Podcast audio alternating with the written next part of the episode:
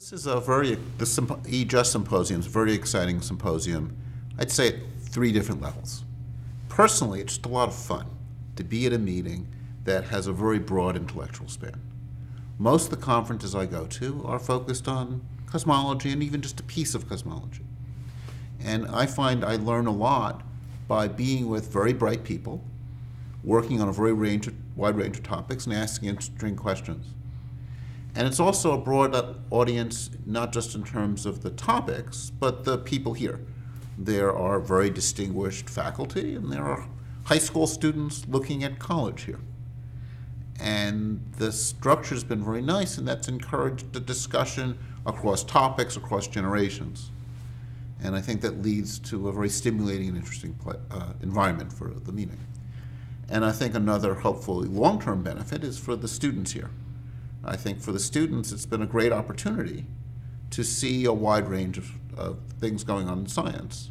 And I hope one of the legacies of this meeting will be that these students get excited about science. I know uh, part of the goal of this the E-Just program is to bring more students and you know, particularly students of color, but more students in general into science, which is something we absolutely need in this country.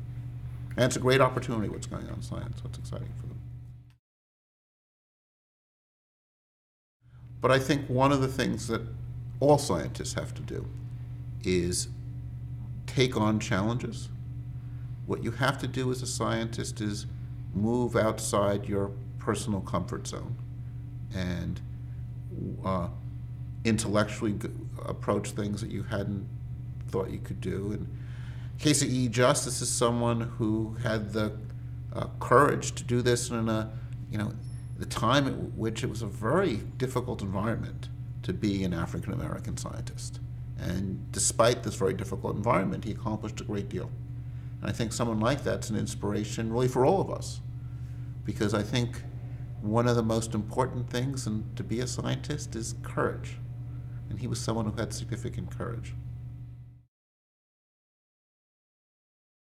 One of the problems I have with the way we teach science is that many people think of science as received knowledge, that this is something, there's the right answer and it's in Wikipedia or wherever it is and you look it up. But I think of science as a process. And a really important part of science is going out and doing experiment or going out and developing ideas.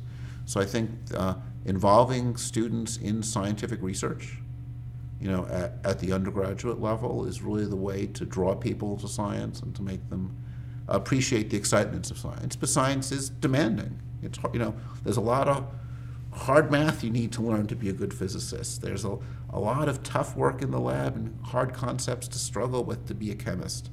Um, but the rewards are tremendous intellectually, and it's by doing research you see a taste of those rewards or gets a sense of that excitement.